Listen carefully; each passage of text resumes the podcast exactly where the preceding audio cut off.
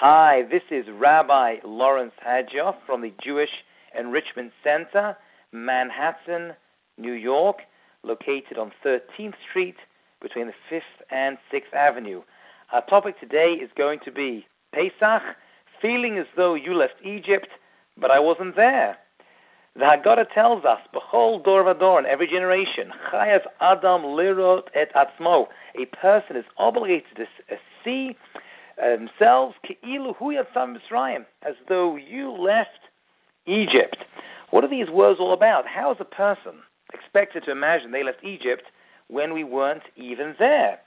Says Rashi in the Siddur Rashi that this is all about realizing that had we not left Mitzrayim on the 15th of Nisan in the year 2448, we would still be there.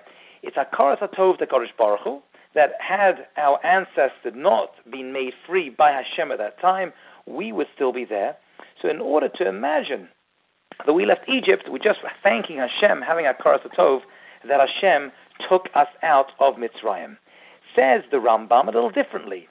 The Rambam in Hilchas Chametzu Matzah, Perek Shvi, the seventh Perek, in Halacha Vav, he says, B'chol dor vador, every generation, Chayev Adam laharot et atzmo. A person has to show, has to appear as though Hashem took them out. So the commentators say that this is the mitzvah of acting out the Seder, of reading out the Haggadah, and getting involved in all the actions that we do when it comes to the Pesach Seder and as you should appear as though you are a free person. We do this by drinking four cups of wines, by seba, by leaning. When we show ourselves as free people and not as slaves, we are fulfilling the mitzvah of laharot et asmo. We're displaying ourselves, we're showing ourselves as free people and not as slaves. Rabbi Dessler says it a little differently. He says that the entire calendar are like stations along a railway track.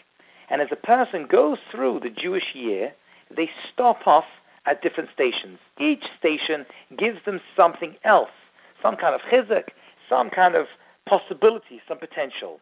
When they come to Yom Kippur, for example, that is a time of kapara, and just existing and living in that station called Yom Kippur, a person has a certain amount of kapara, of atonement, that comes into their lives.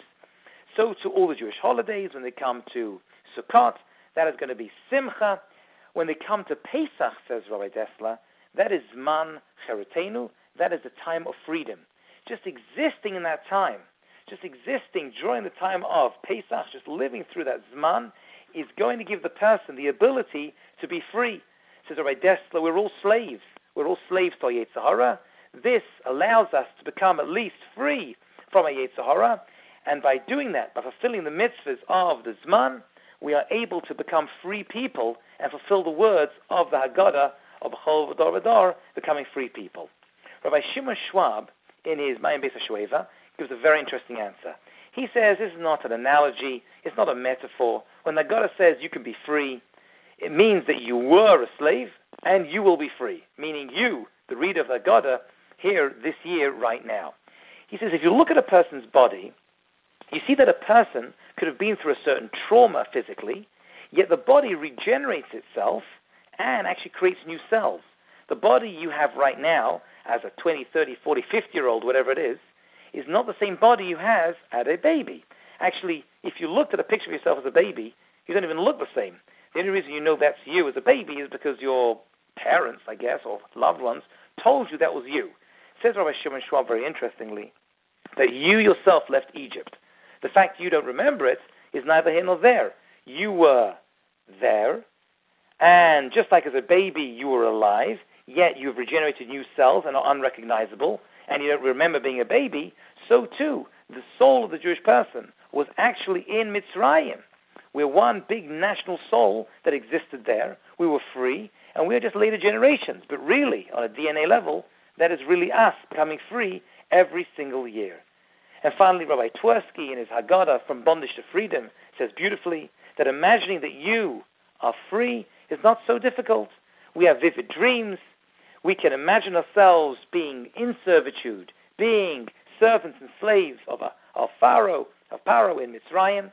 So too, we have to visually imagine ourselves going from that place of Avdus Tacherus, and when we do that together with the mitzvahs, we will be free.